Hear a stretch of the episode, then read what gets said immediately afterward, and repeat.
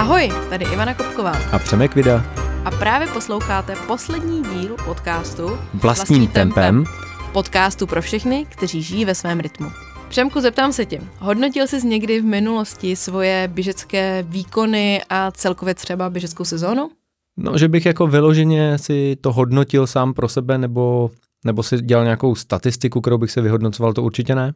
Tak to je super, protože já jsem si na tento díl připravila takové zhodnocení. Nazvala jsem to vlastním tempem rok na trati. A je to taková reflexe uplynulé sezóny a zároveň i naplánování té nadcházející, aby se co nejlépe optimalizovala a zároveň, abychom si tady vlastně na konci roku v prosinci řekli vlastně, že to, co jsme odběhli, bylo fakt super, eh, zaspomínali si na to a tak trošku už se i připravili na ten rok 2024. Co ty na to?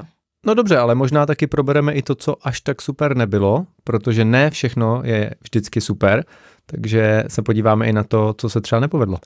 Než začneme, tak bych eh, všem posluchačům ráda řekla, že všechny otázky, které tady dneska projdeme v rámci, v rámci všech těch eh, částí, tak budou k dostání a ke stažení a ke print screenování na našem Instagramu vlastním tempem potřítko podcast, protože si myslím, že je pro každého běžce, ať už amatérského nebo profesionálního super, udělat si taky tu reflexi a vlastně zhodnotit si to, jak jim se dařilo a případně nedařilo a co se můžou ponaučit. To je jenom takový disclaimer na začátek otázek a teď už bych rovnou na to skočila a šla do první části, kterou jsem nazvala Reflexe uplynulé sezóny.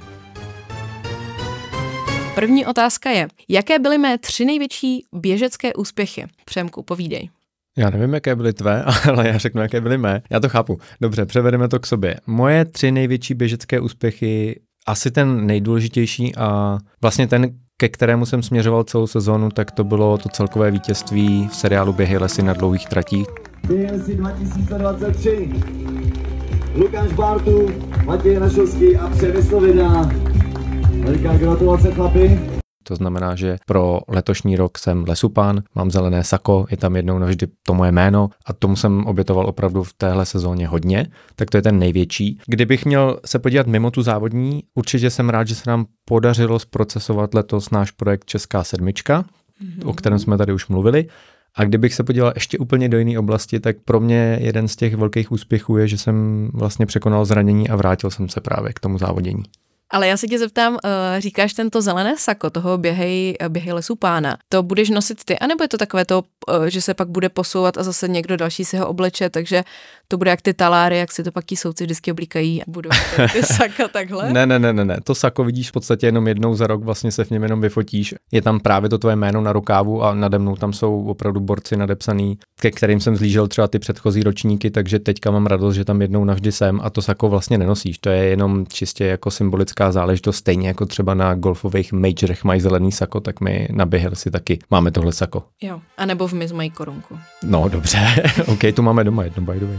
Za mě to je Beskidská, kterou jsem vůbec neplánovala, rozhodla jsem se jí běžet týden předtím a reálně jsem doběhla o čtyři minuty rychleji, než jsem běžela jí před dvěmi lety poprvé, což jsem teda vůbec neplánovala a myslím si, že jako na takovém dlouhém závodě eh, dokončit a dokončit s takovým časem je za mě úspěch pro mě samotnou. Tak jsi dělník trailu, tak.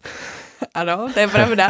Všechno k tomu směřovalo. Potom je to půlmaraton v Berlíně, jehož osobák jsem si zlepšila asi o minutu. Plánovala jsem teda úplně jako jiný čas, ale bohužel jsem předtím chytla covid, takže vlastně pro mě je to ten úspěch, že jsem to překonala a že jsem doběhla a doběhla jsem vlastně zase v lepším čase.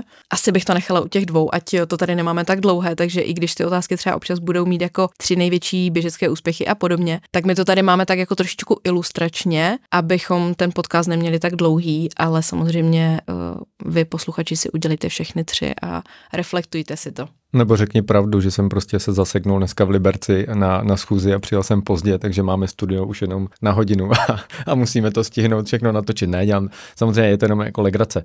Máme, no, ale, není to legrace, no, není vlastně, si pozdě, vlastně není, to takže taky pojď, klidně to pojďme přiznat. Když skočím do další otázky, jaké pro tebe byly v letošní sezóně ty největší výzvy? Úplně ta největší výzva v rámci běžeckého závodu bylo, když jsem běžela v Rakousku uh, závod z UTMB série, Cut 100 a bylo to 50, ale prostě celá propršela. Od začátku do konce, ale hlavně tam pršelo i ty dny předtím. Takže ta trať byla úplně jako promočená, probahněná. Dokonce nám je i jakoby zkracovali, co se týče jakoby výškových metrů, že jsme nešli úplně do těch nejvyšších, protože už to jako fakt bylo nebezpečné. O, takže to pro mě byla výzva jako fakt i ta mentální, jako ráno vstát z té postele za té tmy, jít do toho deště, vědět, že celou dobu poběžím v dešti, ale vlastně nakonec na to jako hrozně krásně vzpomínám a vždycky si pustím i třeba, co jsem z toho natočila jako Reelsko video, tak mě to hrozně jako baví. Tak, to, to, je tam ta, ta zabahněná cestička, jak tam v ní šlapeš, to Ano, ano, ano. A mám k tomu i udělanou tu, uh, vybral jsem písničku a teď je tam takové to, teď tam zpívá takové to What We came for here, něco takového, jakože prostě ano, přišla jsem si tady pro to bahno, pro, to, pro tu další jako challenge a to byla za mě ta největší běžecká výzva. Takže Cut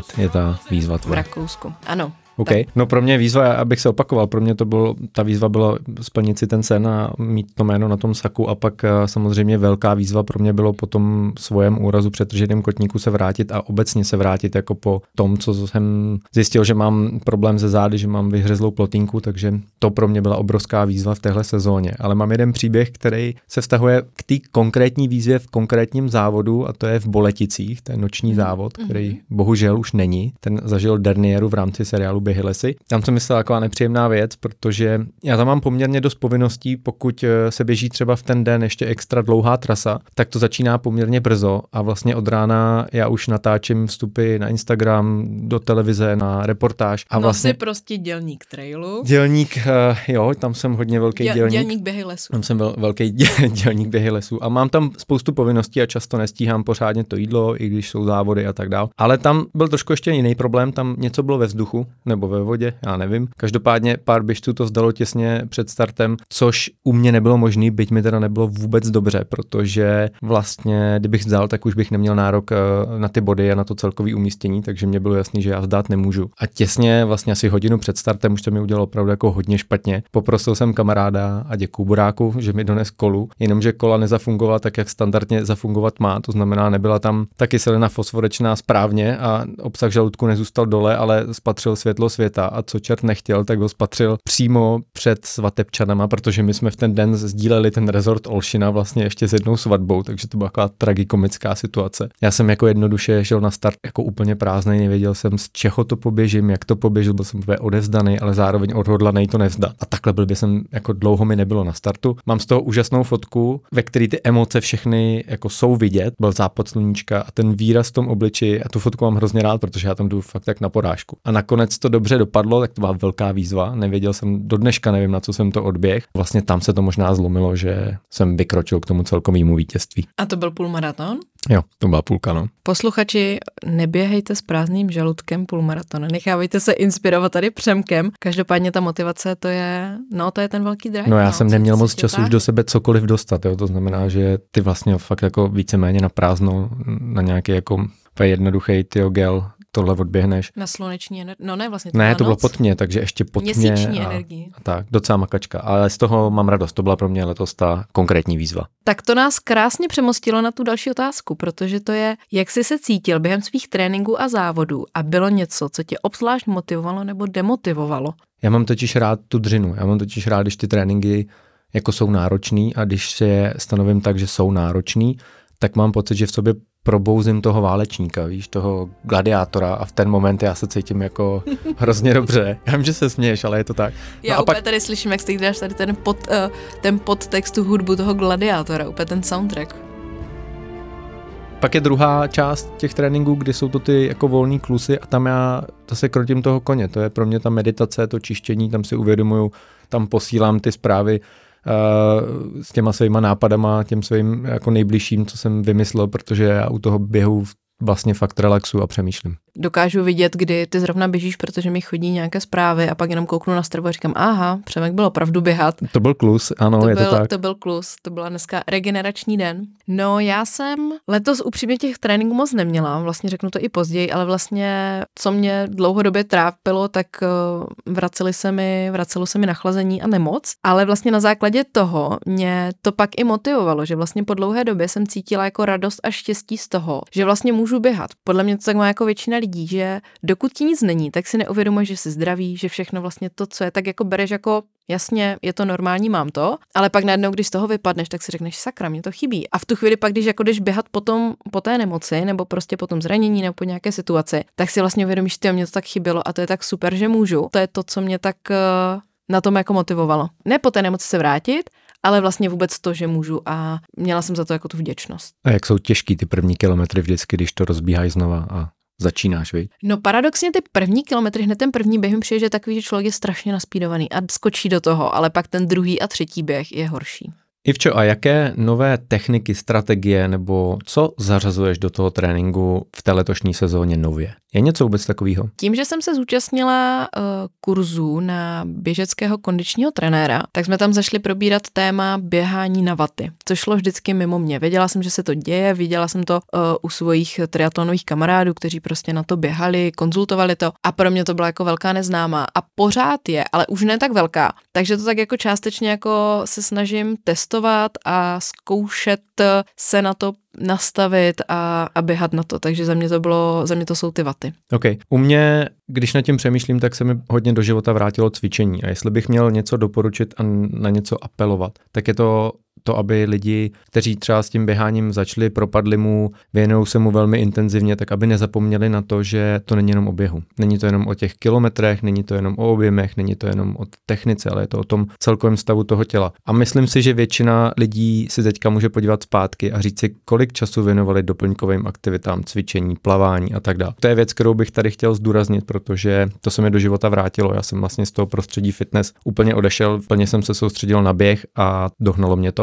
A teď se k tomu postupně vracím i k silovému tréninku, který mi funguje, který mě zase dostal do té pohody, že normálně vystoupím z auta, netrpím těma bolestma eh, těch spodních zad vlivem těch vyhřezlých plotýnek, takže cvičení se mi vrátilo. Nově se mi v tréninku objevuje kolo, který já jsem jako dřív úplně ignoroval a neměl rád. A pak jsem si pustil eh, na Netflixu a Netflix ty dokumenty opravdu umí. Tour de France. A to mě úplně nadchlo, takže už mám doma trenažer, šlapu a chci si ten zadek trochu osedět, abych na jaře mohl vyrazit i na nějaký pořádný výlety, takže se těším, že v tom tréninku se mi objevilo kolo. Super. A když se budeme bavit o prostředí, ať už je to různý terén, anebo i počasí, které je to, které tobě letos eh, nejvíce vyhovovalo a proč? Mně obecně se nejlíp běhá na podzim, protože na podzim je ideální teplota ne, ne, není vedro, není ještě zima, je to moc příjemný sledovat krajinu, všechny ty barvy, kterými to hraje, tak mi se na podzim běhá skvěle, ale já nemám moc prostor si to vybírat, eh, protože já běhám jako celoročně, nemám nějakou velkou pauzu a často se musím přizpůsobovat tomu prostředí a tím, že často cestuju, tak se mi třeba stane i to, že během jednoho měsíce vystřídám čtyři roční období, což se děje pravidelně třeba na přelomu srpna a září, protože když odlítáme na jižní polokouli, tak tam je jaro, tady začíná podzim, mezi tím je nějaký stop třeba v teple u, u své rodiny v, ve Spojených eh, Arabských Emirátech, takže tam je zase to extrémní vedro. A když se vrátím, tak už zase napadne sníh a je tady zima. Takže já fakt mám během měsíce všechny jako čtyři roční období velmi intenzivně. A vždycky říkám, že na tom prostředí zas až tolik nezáleží, že dobrý je nebo důležitý je, jak je ten běžec oblečený. To máš naprostou pravdu, protože vím, jak eh, tento podzim uh, začínalo už jít jako do tuého, byl to konec listopadu, zašla být nějaká ta nula a já jsem říkala, ty já vlastně vůbec nevím, jak sám oblík oblíknout, jakože to léto nebo to teplo tady bylo strašně dlouho a vlastně najednou ty mám si dvě vrstvy a vestu nebo vestu a bundu a hrozně jsem nad tím tápala. A je to vlastně jako, ne, jako není to až taková jako těžká teorie, ale když tady člověk je v tom teple, tak eh, najednou skočit do té zimy je, zimy je náročné. Takže není špatného počasí, ale jenom špatně oblečený běžec. Já to mám podobně jak ty, ale na druhou stranu vlastně, co si hrozně užívám, a je to vždycky jenom párkrát do roka, tak je když je léto, je takový ten horký den, ale do toho začne pršet a ten déšť je teplý. To znamená, že běžíš, není ti zima, ale vlastně užíváš si to, pro, protože si úplně snad jako jediný člověk, kdo zrovna v tu chvíli běhá, protože všichni se jako šli schovat a je to taková ta jako euforie, že vlastně jo, teď jsem tady. Je to vlastně něco jako takového, když je ten mráz. To taky vím, že když jako extrémně mrzne, tak uh, se pořádně obleču a pak si jdu zaběhat a říkám si, to je takové jako, vlastně si tam sám, baví mě to. A teď mě úplně napadá vlastně nejvíc, že mě ještě baví, když napadne úplně čerstvý sníh a teď tak jako křupe a je ticho. Taková ta jako úplně, takový jako mindfulness, je to extrémní, to si vůbec neberu sluchátka, jenom poslouchám to křupání toho svým pod nohama. No já to někdy, jak jsem říkal o tom prostředí, nemám tak jednoduchý, protože když jsem celý den třeba v, na kopci v minus 25, pak slezu dolů a mám ten trénink napsaný, takže tam mám třeba nějaký výškový metry, tak vlastně potom, co udělám ty základní věci kolem týmu, tak se oblíknu znova a vyběhnu znova na ten kopec nahoru, kde už během toho se setmělo je minus 30 a to není úplně jednoduchá záležitost tom trénovat. Takže já za stolik to křupání pod těma nohama a toho sněhu jako v tom tréninku rád nemám. To chápu. A to nás opět přivádí k další otázce, eh, poslední v té první sekci. A to je, jak si vlastně pečoval o své zdraví a prevenci zranění, což třeba i to zdraví tím, jak měníš ty podmínky, jako z extrémního mrazu do tepla a podobně, tak jestli se na to nějak připravuješ, jestli něco děláš navíc. Evidentně jsem pečoval špatně, když už tady po druhým mluvím o svých zraněních, ale jedno je vyloženě náhoda nebo nehoda a a to druhý už jsem vysvětloval, tak uh, jinak ne, jinak já jako peču, já využívám všechny možné dostupné věci, masážní pistole, lymfatických kalhot, červeného světla, pracuju s elektrikou, s komplexem a tady s těma věcma snažím se vlastně využívat ty technologie k tomu, aby ta regenerace měla nějak, nějakou, nějaký prostor v tom životě, i když to je natřískaný, když ty dny jsou opravdu nabitý, tak se snažím to v tomhle aspoň dotahovat a dohánět a samozřejmě potom, eh, jak jsem mluvil o tom, že jsem se mi vrátil do života cvičení, tak to není jenom to silové cvičení, ale mám ty rutiny a se věnovat i tomu pomalému cvičení. Neříkám úplně yoga nebo stretching, spíš pomalý protahovací cvičení. Já přemýšlím, jak bych tě doplnila, protože vlastně, jak je tak poslouchám, tak jde vidět a slyšet, že vlastně se známe už hrozně dlouho a hrozně se doplňujeme, protože třeba na základě jako svého doporučení já jsem dostala loni k Vánocům přesně ty kompresní kalhoty, komplex jsem si vlastně koupila, co, se, co si mi řekl. Já ještě doplním teda, že beru snad všechny tabletky, co existují, všechny možné vitamíny a na klouby, na zdraví, ale vlastně byla, už jsem tak teď to nemůžu říct, že zoufala, protože to, to shodí uh, to, co řeknu, ale už jakoby hledám alternativní medicínu, takže jsem vlastně letos uh, na podzim poprvé navštívila terapeutku čínské medicíny, protože už potřebuji jakoby něco s tou svojí imunitou dělat ještě více, než pro ní dělám a myslím si, že pro ní dělám hodně. To bych možná doplnila to, co k tomu, co ty si řekl. Dokončili jsme první část a přesuneme se k druhé části a to je hodnocení tréninkového plánu. Máme tady méně otázek a hned ta první přemku bude. Jak jsi se držel svého tréninkového plánu a jaké faktory ovlivnily tvou schopnost držet se tohoto plánu? Dobrá otázka. To potřebuji ten čas na to, abych si to promyslel, protože já jsem ty otázky samozřejmě do teďka nečet a nějak se tady snažím v tom zorientovat, ale tréninkový plán si vedu, to je základ. Musím říct, že jsem v tomhle docela důsledný, že můj tréninkový plán, který, nebo já ho nepřipravuju sám, mám vlastně trenéra už teďka druhou sezónu, spolupracuju s Petrem Mackem, který mi pomáhá psát ty tréninkový plány nebo ten deník a ten já si potom pečlivě eviduju, a mám ho poměrně že nejsem zvyklý na tréninkový deník, protože u svých sportovců my pracujeme s aplikací Jarmil, což je česká aplikace, kde se evidují tréninky, dá se přizpůsobit na různé sporty. Ten já teda jako osobně nepoužívám, používám klasicky po starou tabulku, do které si píšu pocity, je tam Borgova škála. Google tabulku. Je to na Google samozřejmě, píšu si tam samozřejmě kilometry, píšu si tam spánek, píšu si tam variabilitu srdeční frekvence, píšu si tam spoustu záznamů, ke kterým se jako vracím, píšu si samozřejmě tréninky, jaký, jaký kopce jsem běhal, kolik měli procent a snažím jakoby se z těch statistik potom vyčíst, v jakým fázi toho svýho, té svý přípravy toho tréninku jsem a vracím se k tomu potom zpětně. Takže základ je vést si tréninkový deník. I když jsme hobbyběžci, tak si myslím, že to pro nás význam má. Pokud se ptala na to hodnocení, jak byl efektivní, tak asi byl, protože jsem si splnil ty cíle. Mě to teď přimělo k myšlence pozvat si tady hosta, který by k tomu tréninkovému deníku jako více řekl a vlastně řekl, proč jakoby je zajímavé sledovat si různé ty parametry. Myslím si, že se nad tím můžeme zamyslet uh, jedním z hostů 2024 rok. Ale já jsem to takhle měl třeba i u jiných sportů, kterým se věnuju. Když jsem se snažil vlastně věnovat golfu, tak uh, úplně stejným způsobem, než byly všechny golfové aplikace, kde se to zapisuje, tak já jsem si na psal tabulku, kde jsem měl hřiště zpracovaný, takže jsem věděl, na jaký jamce hraju jakou holí, kolik metrů, jak jsem schopný to zahrát a tak dále. Takže já jsem si ty statistiky vlastně vždycky vedl i v jiných sportech. A teď si na sebe práskl, že jsi golfista.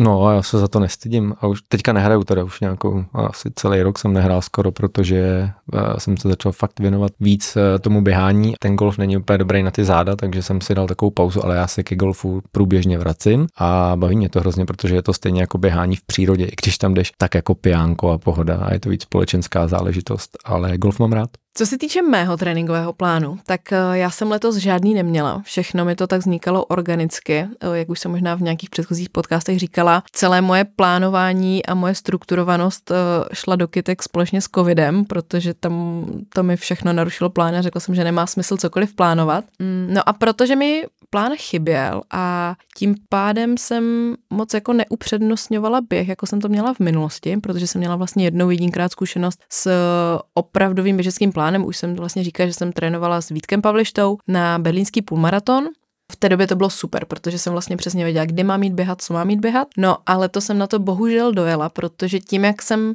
ten běh neupřednostňovala a měla jsem i takovou jako uh, dost vyzývající práci, tak uh, jsem kolikrát přišla domů a byla jsem unavená a vlastně měla bych jít běhat ty intervaly, ale nešla jsem, protože jsem to nikde neměla napsané. Takže to je určitě i jedna z věcí, co chci do příštího roku změnit, protože ten běh je pro mě hrozně důležitý, ale musím to mít i někde jako černé na bílém napsané, že prostě dneska jdu běhat to a to. Jinak se k tomu na konci dne uh, nedotlačím a, a nejde to. Takže to je pro mě určitě jako po naučení z letoška. Takže já moc k tomu tréninkovému plánu letos nemám moc co říct. Dejte nám když tak vědět, jak to máte vy, jestli běháte pocitově, jestli to máte tak nastavený, že prostě vyrazíte, jak se vám chce, kolik máte času, nebo jak se zrovna cítíte, anebo jestli plníte ten plán, protože já si myslím, že najít ten mix mezi tím, kdy já taky mám rád třeba tréninky a vybíhání na slepo a vlastně někdy se mi stane, že mám v plánu napsáno, že mám nějaký konkrétní kilometr, nebo nějakou konkrétní kilometráž a pak mi to prostě strašně baví a, a dám si klidně jako mnohem víc a nebo si to tempo změním. Takže ne, nedodržuju ho úplně slepě a přesně.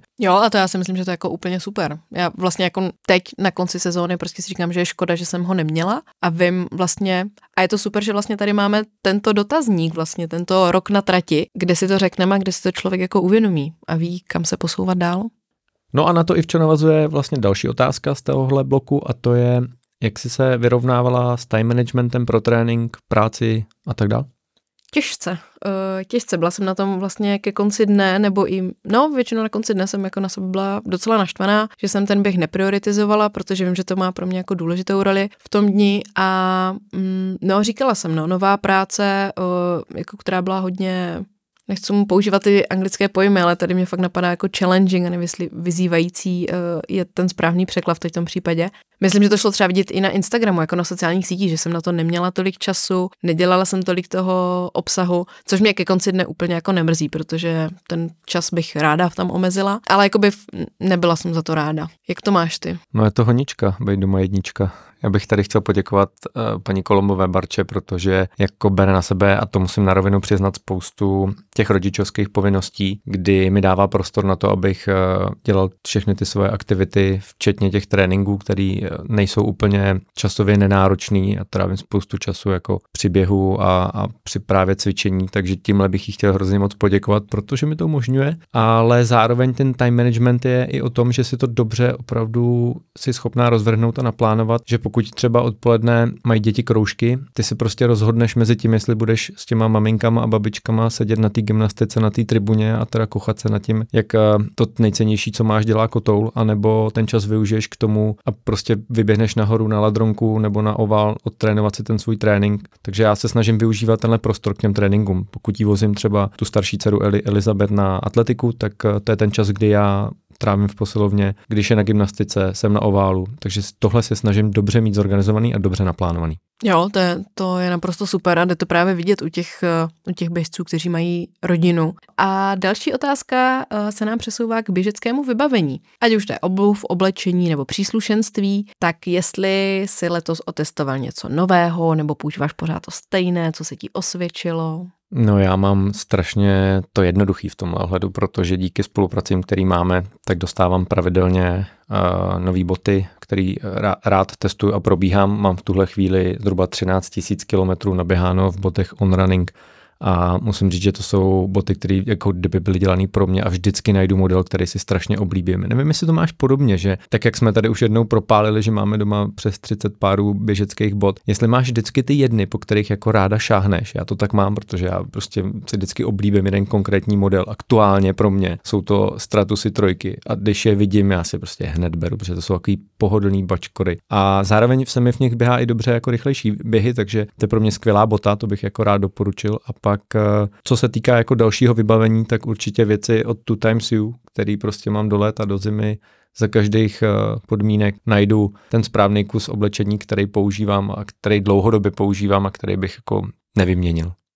Naprosto s tebou souhlasím. Taky mám ten jeden oblíbený model a to je přesně Nike Invincible. Po těch šáhnu kdykoliv, jenom ne v mrazech, protože nejsou až tak teplé, ale přesně jako výklus, cokoliv a i přesto, že tam vedle se na výběh těší spoustu jiných párů bot, tak eh, nejčastěji šahám po těch. A co se pak týče jinak další značek, tak eh, za mě jednoznačně Two Times You, co se týče jako kompresního vybavení, oblečení, nedám, nedám na ně dopustit. Ti jsou naprosto skvělí eh, a zároveň jsem i letos začala testovat další značky bot a vlastně mile mě překvapily Salomon boty, trailovky a doufám, že i třeba do příštího roku otestuju nějaké jakoby další, nejenom Salomony, ale třeba jakoby i jiné značky, ale jinak pořád dávám hold Nike a Two Times You. Tak máme takový malý reklamní okýnko, ale není to nic, co bychom tady chtěli tlačit, my prostě jsme s tím spokojení, dlouhodobě to používáme, takže ne, není uh, od věci se o tom zmínit. Každopádně tady mám další otázku, jaké technologické nástroje vlastně používáš při tréninku. Bavili jsme se o regeneraci, to už jsme vyřešili, že tam jsem tě inspiroval a používáš většinu těch technologických věcí, které už dneska patří hlavně, hlavně k té regeneraci, zatím jsem tě ještě nepřesvědčil na červený světlo, ale na to taky přijdeš. Ale co používáš k tomu, co ti zlepšuje třeba trénink? No počkej, ty to nevíš, ale já používám červené Aha, světlo. to jsem ještě neviděl. no, ale uh, to se můžeme pak bavit uh, v sekci, kde se dostaneme k tomu, že okay. jsem nemocná. No, používám. Já vidím ty, vy, ten, ten její výraz teďka, to bych vám přál. No, ale za ty technologické nástroje, co přesně kromě toho, co už bylo zmíněné, tak uh, jsem letos hodně používala MySosy, které vždycky jakoby ráno jsem se změřila tři minuty uh, variabilitu srdečního tepu. Potom, uh, no, velká sláva letos u mě a pořídila jsem si konečně nové hodinky po pěti letech a to byl pro mě úplný jako mm, strabantu na superpop, možná to, bych to, řekla. To bylo debat ale o těch hodinkách. Bylo, ale jsem za ně strašně ráda, miluju je a vlastně jako mám hrozně ráda, mám nějaký srdeční vztah k těm jako původním, protože to byly, já jsem vlastně za celý život měla jenom troje běžecké hodinky, takže tam ty byly ty druhé a to byl taky tehdy velký skok, ale vlastně na ty, co mám teď na ruce, na ně nedám dopustit. Takže to byly moje dva největší technologické, technologičtí pomocníci Okay.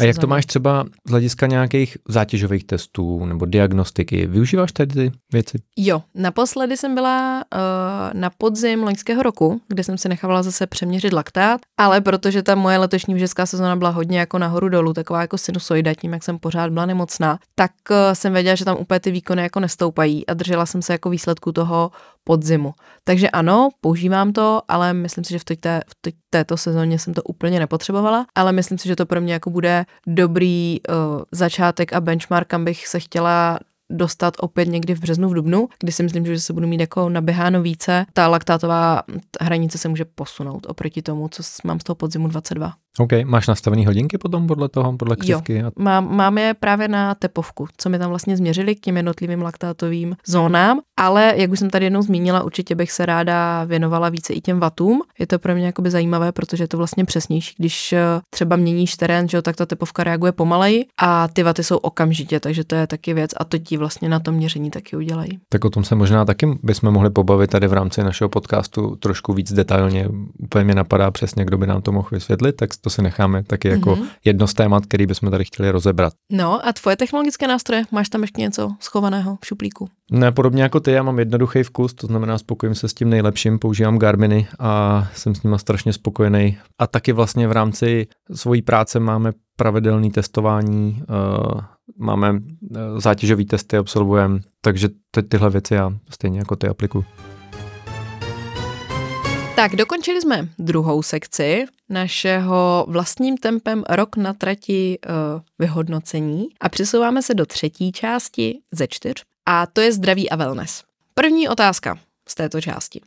Jaké změny ve tvém fyzickém zdraví si zaznamenal během sezóny? No teď nevím, jestli, jak to myslíš, jako samozřejmě to bylo nahoru dolů, protože díky těm zraněním to zdraví jako, nebo ty, ty, to fyzické zdraví jako takové bylo poměrně dost omezený a narušený, takže to bylo nahoru dolů. Nevím úplně přesně, jak tady tu otázku si vyložit. No já jsem si třeba vyložila tak, eh, že jak jsem byla pořád nemocná, tak jedna i změna v mém fyzickém zdraví, nebo vlastně v mém fyzičnu bylo, že jsem během té doby třeba hodně přibrala, nebo hodně, přibrala jsem a byla, měla jsem s tím jako docela problém to zhodit a během toho běhu to prostě cítíš, každé kilo nahoře. Tak to třeba jako je za mě, co jsem této otázce dala odpověď. Teď mě napadla, eh, nechci vůbec tady za, zabředávat do toho tématu body shamingu, ale máme takovou velkou legrační příhodu, byli jsme běhat eh, v rámci party, my co spolu chodíme na společný výběh, běžíme s Míšou Luňáčkou, což je taková skvělá běžkyně, která závodí na Golden Series, prostě holka vysekaná, úplně vyběhaná a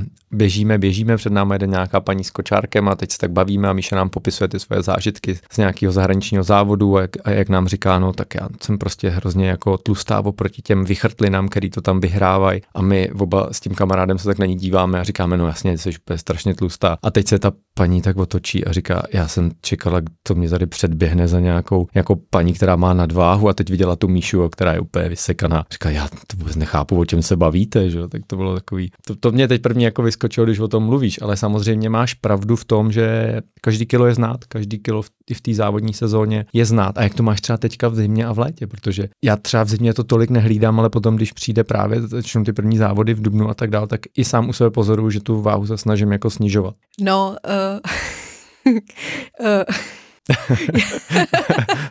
Přemýšlím, co ti odpovědět. Uh, tak uh, to posluchači, uh, to vám dojde, že teď ten podcast trošku přetáčíme, protože v tuto chvíli jsem na dovolené v Kolumbii, ale vlastně jako začátkem prosince jsem stále si připadám jako takový jako tučňák nebo tuleň a protože jsem opět byla několikrát nemocná, ale no, jako nehlídám si to prioritně, ale samozřejmě tím, jak člověk jakoby dlouhodobě pořád běhá, pořád se nějak udržuješ, tak ta váha tolik jako nekolísá. Ta váha začne kolísat ve chvíli, kdy přestaneš. Takže jako já nemám potřebu jako držet nějakou dietu, abych si jako hlídala nějakých, já nevím kolik kilo, ale spíš je to, proto, o, to o tom pocitu.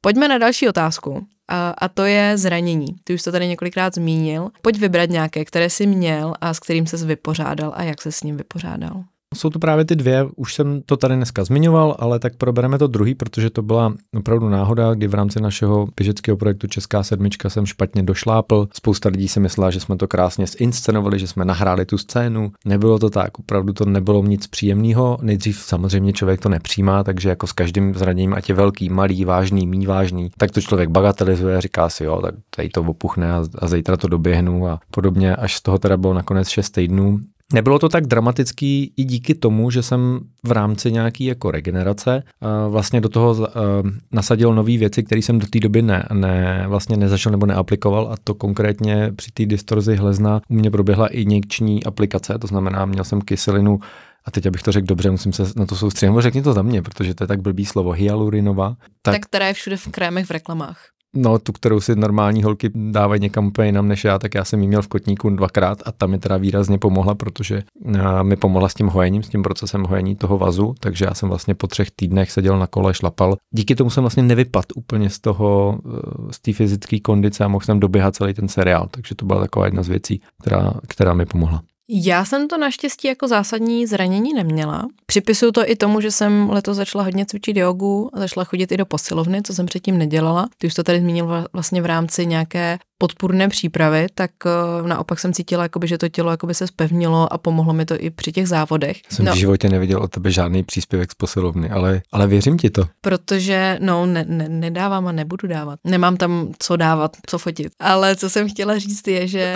já se směl, protože já jsem třeba kolikrát ti říkal, tak to proběhneme tady přes Olim, dáme posilovnu a i v čem řekla, nedáme, dáme jenom ten trénink, dáme jenom ten výběh. Ano, ano. Uh, no a co jsem ale chtěla říct, co se mi stalo, tak uh, jak jsem říkala, že jsem tu Beskidskou jsem se rozhodla necelý týden předem, že ji poběžím, ale mě asi pět dnů před, předtím se bloknuly záda, ale jako pekelně. Já jsem nebyla schopná jako otočit se jako ramenem a musela jsem se fakt jako otáčet s celým tělem, abych se podívala dozadu a tak. A říkala jsem, ty, co, co teď s tím? Tady přicházíme k tomu červenému světlu, protože v té chvíli Aha. jsem si v rámci jako spousty, uh, já jsem to mazala prostě koňskou mastí vším možným, nahřívala jsem si to ve vaně a pak vlastně jsem říkala, jo, můžu to vlastně nahřívat tou lampou, takže jsem si pořídila červené světlo. Bolelo mě to vlastně ještě ve čtvrtek a v Říkala jsem OK, tak uvidíme, co na startu. Pátek večer na startu v Třincu, uh, to bylo úplně v pohodě, takže to jsem, a odběhla jsem to úplně, úplně v pohodě, takže to bylo takové moje zranění, zranění mimo, mimo všechny nemoci a, a to bylo takové vtipné. No. Kolik let jsi v Praze? Já jsem třinec, třincu. To musí říct, když mluvíš o třinci, tak řekneš v třincu. Tak, ne, mě to vždycky potěší tady ty slova. Jo, to, to si musím podržet. Další otázka je na regeneraci. Tak uh, pojďme to v rychlosti dát, protože jsme se tady o tom bavili několikrát. Tak uh, co jsou tvoje regenerační věci, Přemku? Určitě jsem zapojil znova teďka chladovou terapii, to znamená to otužování, já se otužu dlouhodobě, pravidelně, ale víceméně hodně v rámci té ranní sprchy, těho ranního rituálu, tak to je jedna z věcí, která tam určitě je u mě v tom, v té regeneraci, potom všechny ty procesy spojené s tou automasáží jako takovou, to znamená používám pistol, používám různý válce, válců, snažím se tomu věnovat ten čas, protahovat. Cítím to na sobě, že když to vynechám, tak mám hned problém. Protože no jsem... vidíš, ale to bys taky mohl dávat víc. Jak říkáš, že já nedávám posilku, tak ty vůbec nedáváš tohle a to ale mám myslím, natočený by... taky taky mám natočený že by nějaký věci. spoustu no. lidí motivovalo, třeba i mě. Já pořád plánu, že udělám tu svoji ranní rutinu, to video těch pár cviků, který mě dostali uh, z těch plotínek, protože to fakt stačí jenom se tomu věnovat pravidelně. Není to o tom, že člověk musí trávit tím cvičením hodiny. Jako ranní záležitost na 15-20 minut. Mám pár vlastně videí, které třeba sleduju a ty jsou 5, 10, 15, 20, 25, 30 minut a podle toho, jak mi to vychází časově, tak si je zapnu a odcvičím. A je to fakt pár základních cviků, ale stačí to. Samozřejmě zapojil jsem SM systém, to jsou ty takový gumy. Sadomaso systém. Sadomaso systém, přesně. Do toho cvičení, který mě hodně pomohl. Hodně jsem se o tom načet, snažil jsem se v tomhle zorientovat, abych právě ty záda vrátil zpátky a dneska je to pro mě vlastně už minulost a, a cítím se dobře. Ono to vždycky po nějaký době se vrátí, pokud to právě člověk vynechá, tak ho to dožene. Takže tam, tam ta pravidelnost v té regeneraci a potom, jak jsme mluvili, lymfatický kalhoty, možná někteří posluchači netuší. Jde o to, že přes lymfatický systém dochází k eh, vlastně vyplavení metabolitů z těla a tak dál ty kalhoty fungují tak, že od kotníků do tříselných uzlin se žene tlaková vlna, která postupně právě s tou lymfou pracuje, protože lymfa je jako druhý tělní oběh, který je potřeba rozpohybovat a třeba lidi, kteří nejsou aktivní, nemají tolik pohybu, tak by právě se na tohle měli zaměřit. A není to jenom pro běžce, je to vlastně i pro lidi, kteří mají třeba sedavý způsob zaměstnání, tak pracovat s tou lymfou, s lymfatickým vlastně systémem pomocí právě těchto třeba speciálních masážních kalhot, které už nejsou dneska jenom výsada těch vrcholových sportovců, ale dají se poměrně jako za dostupný peníze pořídit. Potom, jak jsme se bavili, no, elektrika, Compex, to je skvělá věc. Já bych asi doplnila za sebe jogu. Ty říkáš vlastně chladová terapie vodou. Eh, já vlastně celoročně chodím do kryokomory, do, do mrazu, co jsem i leto začala hodně dělat a samozřejmě byla jsem k tomu tak trošičku jakoby přinucena, tak je odpočinek a poslouchání svého těla. A to si myslím, že to je prostě alfa a omega a hlavně Přemek tady obrací oči v sloup. ne, tak... já totiž, já to, přesně to je taková ta věta, kterou jako slyšíš po každý. Poslouchejte svoje tělo. I včera, kdybych měl poslouchat ve 43 letech svoje tělo, tom, co mám 100 kilometrů v tréninkovém plánu jako napsáno, tak já bych ráno nevstal. Takže já, já jako vím, uh, jaký to je mít nějak jako bolesti ráno, jako stávat uh, fakt jako rozbitej a vlastně tady tomu se vždycky jako směju, poslouchejte svoje tělo. Určitě je to základní věc, kterou slyšíš ze všech stran, ale jako já vlastně nevím, jak to aplikovat třeba konkrétně u sebe, protože já s tou bolestí jsem zvyklý pracovat a žít. Já si myslím, že tady jsou jakoby dva, uh, teď se bavíme ve dvou liních. Uh, jedna je ta věková, ty říkáš prostě 40 plus, už jakoby všechno tě bolí a bez cvičení se nepohneš, což ty i vzhledem k plotínkám ne. Ale já to i možná beru i v té oblasti jakoby ženy, uh, ženský cyklus, který je jakoby hodně důležitý a, a jde to i podle toho dost. Takže tady jsou teď, a ten, ten si myslím, že ty asi úplně aplikovat jako nemůžeš a neslyšíš, uh, to jsou jako dvě, dvě různé věci, ale prostě takové to, když přijdu a jsem fakt jako unavená a prostě nebudu to tam drát jako přes uh, jako přes bolest a prostě dám si jako den volna a jako vůbec nic se nestane. Jasně, tomu rozumím. Ale třeba zase někdy se ti stane, že i v té únavě ten lehký klus tě může dostat úplně jinam, protože mně se třeba osobně stává, že někdy opravdu jsem unavený, vyběhnu, trápíš se první kilometr, dva a potom je to skvělý a je to vlastně skvělý trénink. No jasně, ale dáš tam lehký klus. Když máš naplánované prostě 10 čtyřstovek tempem, nevím prostě OK, co, rozumím, rozumím. ale dáš tam lehký klus, tak to je prostě to poslouchání svého těla. Neříkám nehýbat se a jíst čipsy, i když občas je to taky fajn, teď tom smyslu jsem to myslela. Poslední dvě otázky. Eh, jaký vliv měl běh na tvé mentální a emoční zdraví? Veliký. Tak, myslím si, že to je úplně u všech. Přesně tak, já to tady mám vždy skvělý. Poslední, jaké změny ve výživě a hydrataci si provedl pro podporu tvého běhu a celého roku? Nemám úplně jako žádný zásadní změny, který bych provedl, protože dlouhodobě žiju spíš jako zdravě a jediný s čím, jediný s čím, jediný, co nemůžeš přehnat v životě je střídmost. To je, to docela hluboký, co? To je hluboké, no počkej, to potřebuji zastavit. A... Od kývu to, ano.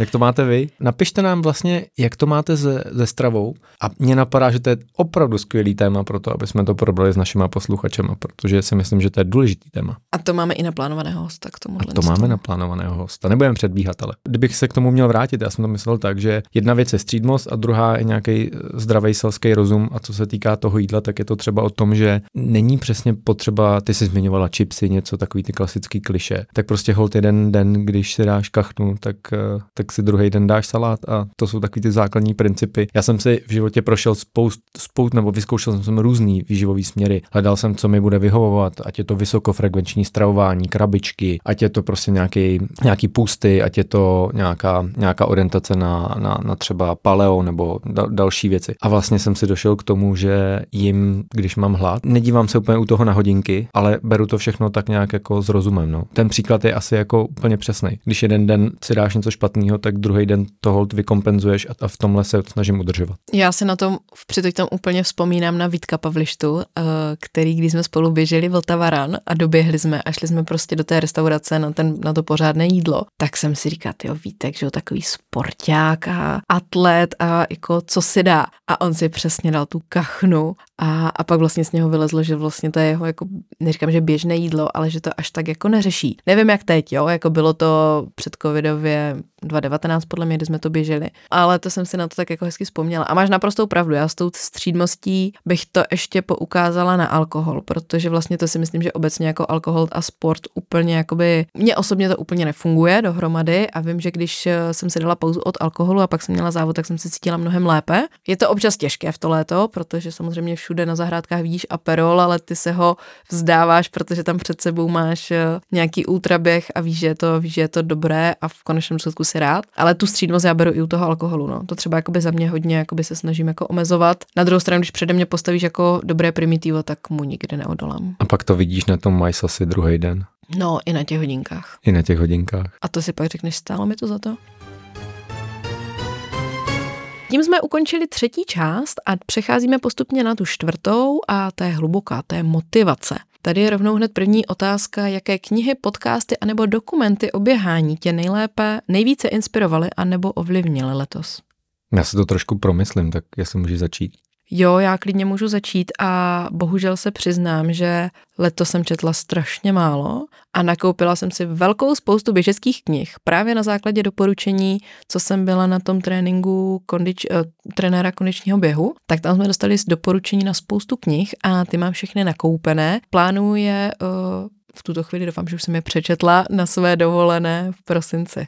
Podcasty ty poslouchám dlouhodobě, to jsou vlastně vždycky si vyberu nějaké sportovní. Možná bych řekla, že z podcastu mě inspiroval uh, Víč Schlesinger, který letos hodně mi přijde, že byl jako hostem a ten právě mluvil hodně o tom, jako poslouchejte svoje tělo, svoje emoce. Je to vlastně sportovní coach, tak uh, ty jeho podcasty mě bavily. To si evidentně musím nastudovat s tím posloucháním toho těla. Já když nad tím přemýšlím, tak já takovou zásadní knihu letos úplně nemám, ale samozřejmě poslouchám hodně audioknihy. Tam si čas od času vrátím těm svým začátkům a ke knize, která, nebo k memoárům vlastně Charlieho Engla, což je kniha, která se jmenuje Ultramaratonec, protože to je kniha, která mě osobně velmi ovlivnila. Mně se na tom líbí ten příběh toho chlapíka, který měl neuvěřitelnou vůli, který spadl úplně na dno, odrazil se a díky přátelům a díky sportu se z toho dostal. Běhání mi zachránilo život. A potom mi dalo život nový. Lidé ze světa ultraběhání tam venku mě znali. Přeběhl jsem přes Saharu a cestou jsem lámal rekordy. Byl jsem v pořadu The Tonight Show Jay Lena. Mýval jsem různé sponzorské smlouvy, které teď byly dávno minulostí tak tahle knížka jako ultramaratonec mě třeba osobně hrozně ovlivnila a vlastně mě inspirovala v tom, že já jsem si potom hledal nějakou takovou osobní výzvu, což eh, vlastně vyústilo v ten, ten můj Vltavaran. Další otázka tady je pak, jaké zkušenosti anebo rady od ostatních běžců se na tobě nejvíce podepsaly? Dalo by se říct, že to bylo tohle? Jo, tím jsem se hodně inspiroval to určitě a pak samozřejmě poslouchám a bavím se o běhání s kamarády, my to spolu chodíme a poslouchám trenéra, protože si myslím, že to je strašně zkušený chlapík, který má dobrý postřehy a který mě tak nějak mentoruje a vede teďka poslední dva roky.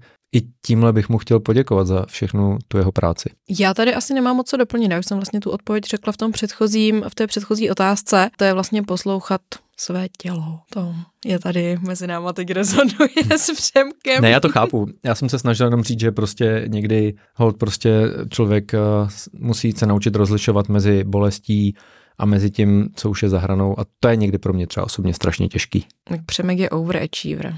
C- cizí termity ti jdou. Cizí termity mi jdou. Já se za to omlouvám. Já se za to omlouvám, budu si na to dávat velký pozor. Dobře, co si odnášíš z letošní sezóny? Já si odnáším jednoduchou teď mi tam jde ta message, eh, jednoduchou zprávu a to, že na běhu všechno nestojí. Že život je i mimo běh a že to je ta radost a to, co ti dává to štěstí do toho, ale pořád si opakuju, že není to alfa a omega všeho. Jak to máš ty? To byla skoro tečka, teďka nevím, jak na to navážu, ale já si z letošní sezóny odnáším spoustu zážitků, spoustu přátel nových a konec konců taky jedny moc hezký hodinky. Dobře, tím jsme ukončili uh, první část ze dvou, eh, to byla reflexe uplynulé sezóny 2023. A pojďme se teď přesunout na tu druhou část eh, našeho vlastním tempem rok na trati vyhodnocení. A to bude plán běžecké sezóny 2024. A jelikož už tady mluvíme docela dlouho, tak bych to teď vzala trošičku rychlejš, protože si myslím, že jakoby spoustu těch věcí už jsme zodpověděli. Každopádně opět připomínám všem posluchačům, eh, všechny ty otázky hodíme vám to krásně do grafiky a můžete si to stáhnout a dostat se k tomu na našem Instagramu. První část plánu běžecké sezóny 2024. Cíle a aspirace pro nadcházející sezónu. Jaké jsou tvé hlavní běžecké cíle pro sezónu 2024? Pořád ještě hledám. Já, já vážně, já ještě hledám. Ale tak mám někde v hlavě, že bych si chtěl očkrtnout uh, hladký maraton, že bych si chtěl zlepšit jako i hladký půlmaraton, ale vlastně pořád ještě hledám v tuhle chvíli. Já to mám Určitě bych chtěla pokračovat v těch trailových bizích v zahraničních horách, eh, protože se mi to hrozně líbí, baví mě to a zároveň bych si chtěla zkusit zlepšit eh, výsledek silničního půlmaratonu. Tak tím si trošku odpověděla vlastně i na tu další otázku, jaké závody plánuješ nebo události? No já už mám v tuto chvíli koupenou jednu registraci. Ale? Registraci úplně tu nejdražší, co jsem si asi kdy koupila a to je na uh, závod Eiger Ultra Trail od UTMB série ve Švýcarsku a na tu se moc těším, protože to je závod, na který se dívám už podle mě čtyři roky a vždycky byl vyprodaný, ale to jsem to stihla si pořídit včas, tak eh, na ten se hrozně moc těším. Ale mám tam V jakém i... to je termínu? Je to v termínu Colors of Ostrava. Aj, takže přijdeš o něco, kam si jezdila taky docela pravidelně. No, podle mě jsem byla 13krát na Colors, tak po 14 nepojedu. Tak to opravdu ty aperoly vyměníš teďka za pořádnou makačku. Mm, ale krásnou, krásnou, těším se tam moc. Přemku, jaké změny anebo vylepšení plánuješ ve svém tréninku, výživě a regeneraci do příštího roku? Máš něco, co ti ještě tam chybí, co si myslíš, že letos si neudělal? No, zapojím to kolo. Těším se na to hrozně. Šlapu už teďka poctivě doma na trenažeru, tak abych byl ready a vlastně chci to víc využít v tom tréninku. Chci si užít, u, užít i trošku jinou, jiný pohyb. To bych taky chtěla, aby mě kolo bavilo. Jaké osobní rekordy by si chtěl překonat? Všechny.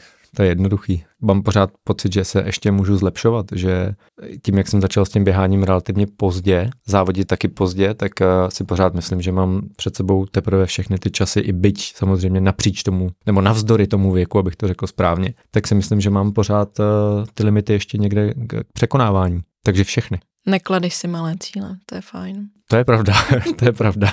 Já tam mám jenom ten půlmaraton, který jsem zmínila na té silnici. Asi nic, nic dalšího tam nemám. Jak jsem říkala, protože ten benchmark, nějaká ta hranice v těch trailových závodech je úplně, za mě ta hranice prostě doběhnout.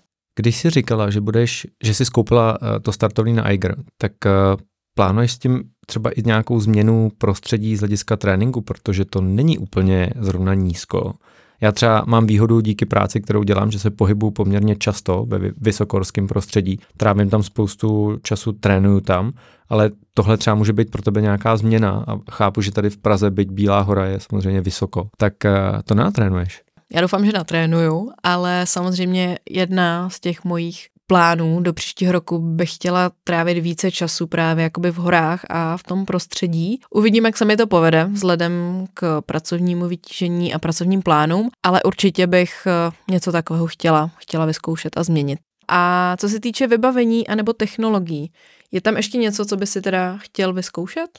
Jo, bavili jsme se tady a přišla si s tím ty a ta myšlenka se mi líbí, jak zapojit do tréninku třeba vaty, jak, mm-hmm. jak je měřit, jak mm-hmm. s mhm. nima pracovat. To souvisí právě i s tím kolem, kde to je třeba běžnější, nebo bylo z mýho pohledu. Já nejsem úplně cyklista, tak mě nechytejte za slovo, ale, ale tam se s vatama pracuje víc.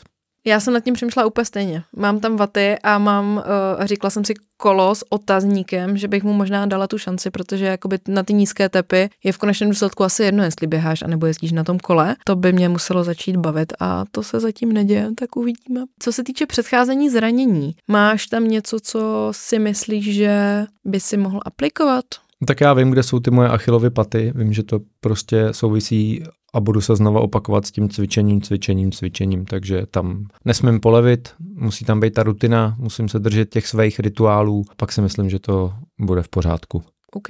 Co se týče mě, tak já bych upřímně ráda sama věděla, co bych měla změnit, abych předcházela všem, všem nemocem a budu proto dělat eh, úplně všechno, co snad můžu a co si myslím, že už tuto chvíli dělám. Já jenom doufám, že nám žádný nemoci nepřekazí naše projekty, protože ty plány jsou velký a na všechny se těším. No to podle mě všichni posluchači už jako vědí, že tvoje plány nemůžou být jiné než velké.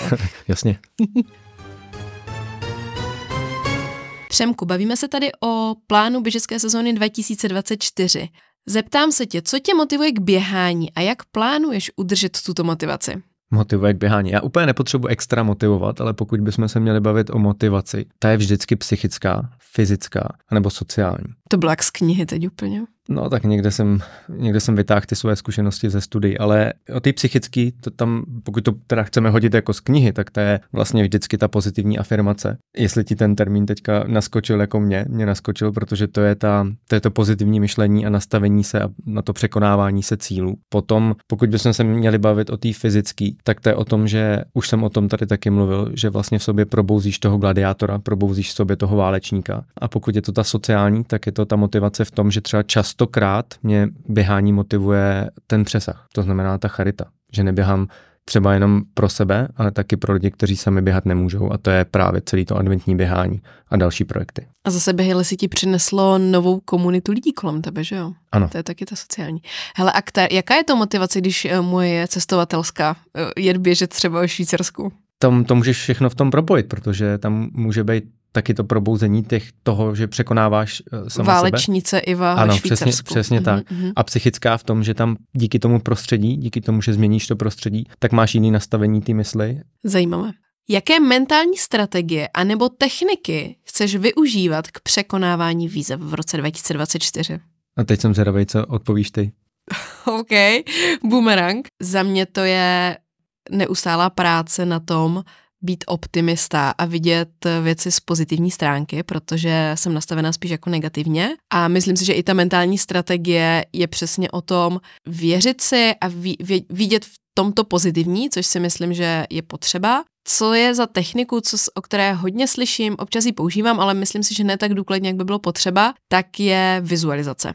Pracuje s tím spousta vrcholových sportovců, spousta o tom mluví. Vím, že když jsem to v minulosti občas dělala, tak eh, se mi to vyplatilo, ale určitě to nedělám nějak cíleně. Tak eh, to si myslím, že by bylo fajn si teď už třeba začít vizualizovat, eh, jak budu dobíhat finishem v nějakém závodě. Je to tak, že vidíš ten cíl a představuješ si to, jak jako mm-hmm. co v tom cíli. Protože já si tohle dobře pamatuju z toho svého projektu, kdy jsem běžel těch 360 km za 6 dnů, tak já jsem si od nějakého momentu normálně začal představovat ten doběh. Jo? Že nechceš se tím nechat úplně ovlivnit, abys potom nebyla zklamaná, ale zároveň je to třeba ten faktor, který tě k tomu může často jako popohnat, že to dokončíš, protože já jsem jako nevěděl, že, že v cíli třeba budu mít uh, děti nebo že tam na mě někdo bude čekat. Ale představoval jsem si ten pocit toho, že to dokončím a ne ani kvůli těm lidem okolo, ale kvůli sobě, že to ze mě spadne, že budu mít tu radost. Tohle často jako mě pomáhlo překonat třeba tuhle extrémní zátěž. Teď to prožívám třeba během závodu, když je fakt jako náročný závod, tak si říkám, ty tam ten cíl a už to vidím, až mi to pak v cíli vlastně přijde líto, že uh, jsem si ten závod jako neužila, i když si myslím, že eh, jsem ho protrpěla třeba pořádně. Říkám si, že vlastně proč si nechávat tu vizualizaci třeba finiše, úspěšného finiše, radosti v tom cíli, až během toho závodu, když vlastně člověk to může dělat předtím už. A jak říkám, jako fakt uh, spousta sportovců, co jsem poslouchala různé podcasty nebo rozhovory, tak to implementují, tak jsem říkala, že bych to třeba mohla taky vyzkoušet. To je jako hezká myšlenka, že já to mám až většinou v průběhu toho závodu, ale že vlastně nastavit si to, že to můžeš mít už dávno, dávno předtím, je hezká myšlenka. A připravíš ten mozek na to, který si vlastně zažije tu zkušenost. No a tak co teda ty tvoje mentální strategie, anebo techniky, které bys využil příští rok? Já mám asi jako obecně rád to vyhledávání toho záměrného nepohodlí. Jo, toho, že vlastně ty tam někde svým způsobem trpíš a vlastně mi to dělá radost, pokud se překonáváš a pokud to mhm. dokáže to tělo zvládnout. To je jedna z těch věcí, která mě na tom jako hrozně baví. To vyhledávání toho nepohodlí a to překonávání toho nepohodlí. Takže já se na tohle třeba těším. Které bylo to největší nepohodlí, co si zatím zažil běžecké? Nechce se mi znova opakovat, jako to, mm, ten, víš, mm. jako nechci pořád dokola mluvit o tom, o, o tom Vltavaranu, jestli to bylo to největší nepohodlí, ale vlastně asi bylo, protože to začalo tak strašně složitě pro mě, kdy já jsem bez nevěděl, že něco takového dokážu odběhnout. Chtěl jsem si to právě dokázat jako sám sobě, dokázat si to, že najdu během toho nějaký svoje odpovědi, který jsem do té doby neměl, který jsem si myslel, že přijdou díky tomu. Ono se nestalo vůbec nic ve finále, jako zjistíš, že to není to nejdůležitější na celém tom projektu, ale začalo to právě složitě pro mě tím, že já jsem první den po prvních pár kilometrech zjistil, že mě strašně bolí nohy a strašně bolí kolena. A já jsem to do té doby vůbec neznal. Ono to bylo celý spojený s tou psychikou a tak dále. To nepohodlí toho prvního dne si pamatuju. A od toho prvního dne to paradoxně bylo lepší a lepší. Je to spojený taky s tím, že to tělo se přepne do té fáze útěk, boj a začne úplně jinak vnímat tu zátěž a od třetího dne to byla neuvěřitelná euforie, kdy to vyústilo v to, že jsem si zatancoval v karavanu večer úplně spontánně a pamatuju si, jak, jak se to všechno jako změnilo a zlomilo. Takže to největší nepohodlí bylo asi v rámci právě Vltavaranu. Přemek v roce 2024 bude, běh, bude hledat nepohodlí v běhu. Dobře, zajímavá výzva. Přesuneme se k závěrečné reflexi pro tento nadcházející rok. Jaký je tvůj hlavní běžecký sen anebo dlouhodobý cíl? Což vlastně teda tím pádem uh, se omlouvám, uh, není to 2024, ale klidně to může být prostě vize 2030, 2000 nevím kolik. Co je ten tvůj dlouhodobý běžecký cíl? Na to se dá odpovědět jednoduše jedním slovem a to je udržitelnost. Nebo takhle, běhání je pro mě teď na tom žebříčku hodnot opravdu vysoko. Jsem toho plnej, žiju, žiju ten příběh tak, že to člo, člověk o tom poslouchá, čte si, zajímá se, sám aktivně prostě závodí, běhá. Tím, že to pro mě všechno začalo vlastně tak pozdě, tak o to intenzivnější to teď je. Teď mě napadá teďka takový vtip, víš, jak uh,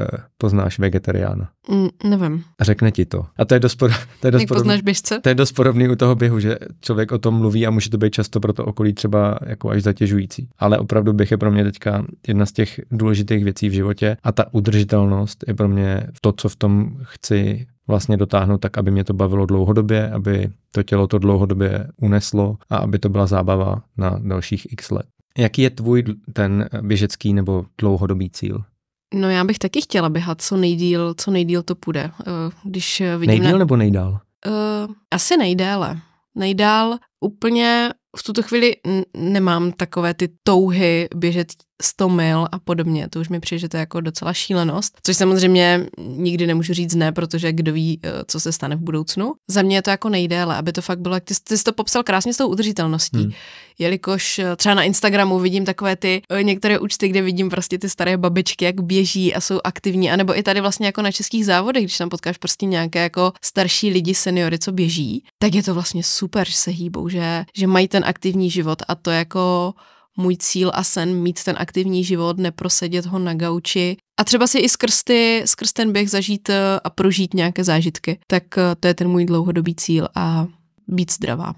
No ono jde o to, že jako překonávat se nebudem do nekonečna. Mluvili jsme tady hmm. o tom, jaký máme plány, jaký máme cíle. Já jsem říkal, že bych se chtěl zlepšovat, protože ještě pořád cítím, že se zlepšovat můžu, ale nejde to do nekonečna. Hmm. A ta udržitelnost je právě v tom, jak je ten běh pestrej, a ty říkáš, že třeba nechceš běžet teďka v tuhle chvíli 100 mílovku, to je logický, ale za x let, až nebudeš běhat rychle, můžeš běhat dlouho a pomalu, tak třeba tohle najednou bude ta motivace a ten cíl si splnit tyhle ty ultravýzvy. A logicky to tak jako spousta lidí má. To je udržitelnost a to je to, že ten běh je naprosto jako pestrý a dá se dělat dlouho a v poměrně v pokročilém věku. Pokud samozřejmě k tomu člověk má nějaký dispozice a taky trochu toho štěstí. Přátelé, Doposlouchali jste poslední epizodu tohoto roku vlastním tempem alias podcastu pro všechny, kteří žijí ve svém rytmu. My vám moc děkujeme za veškerou důvěru, eh, veškerý čas, který nám věnujete, když posloucháte nejenom nás, ale i naše hosty. Moc nás to těší. Přejeme vám, mějte krásné poslední dny tohoto roku. No a slyšíme se v roce 2024. Příští rok, ahoj. Ahoj. Čusík.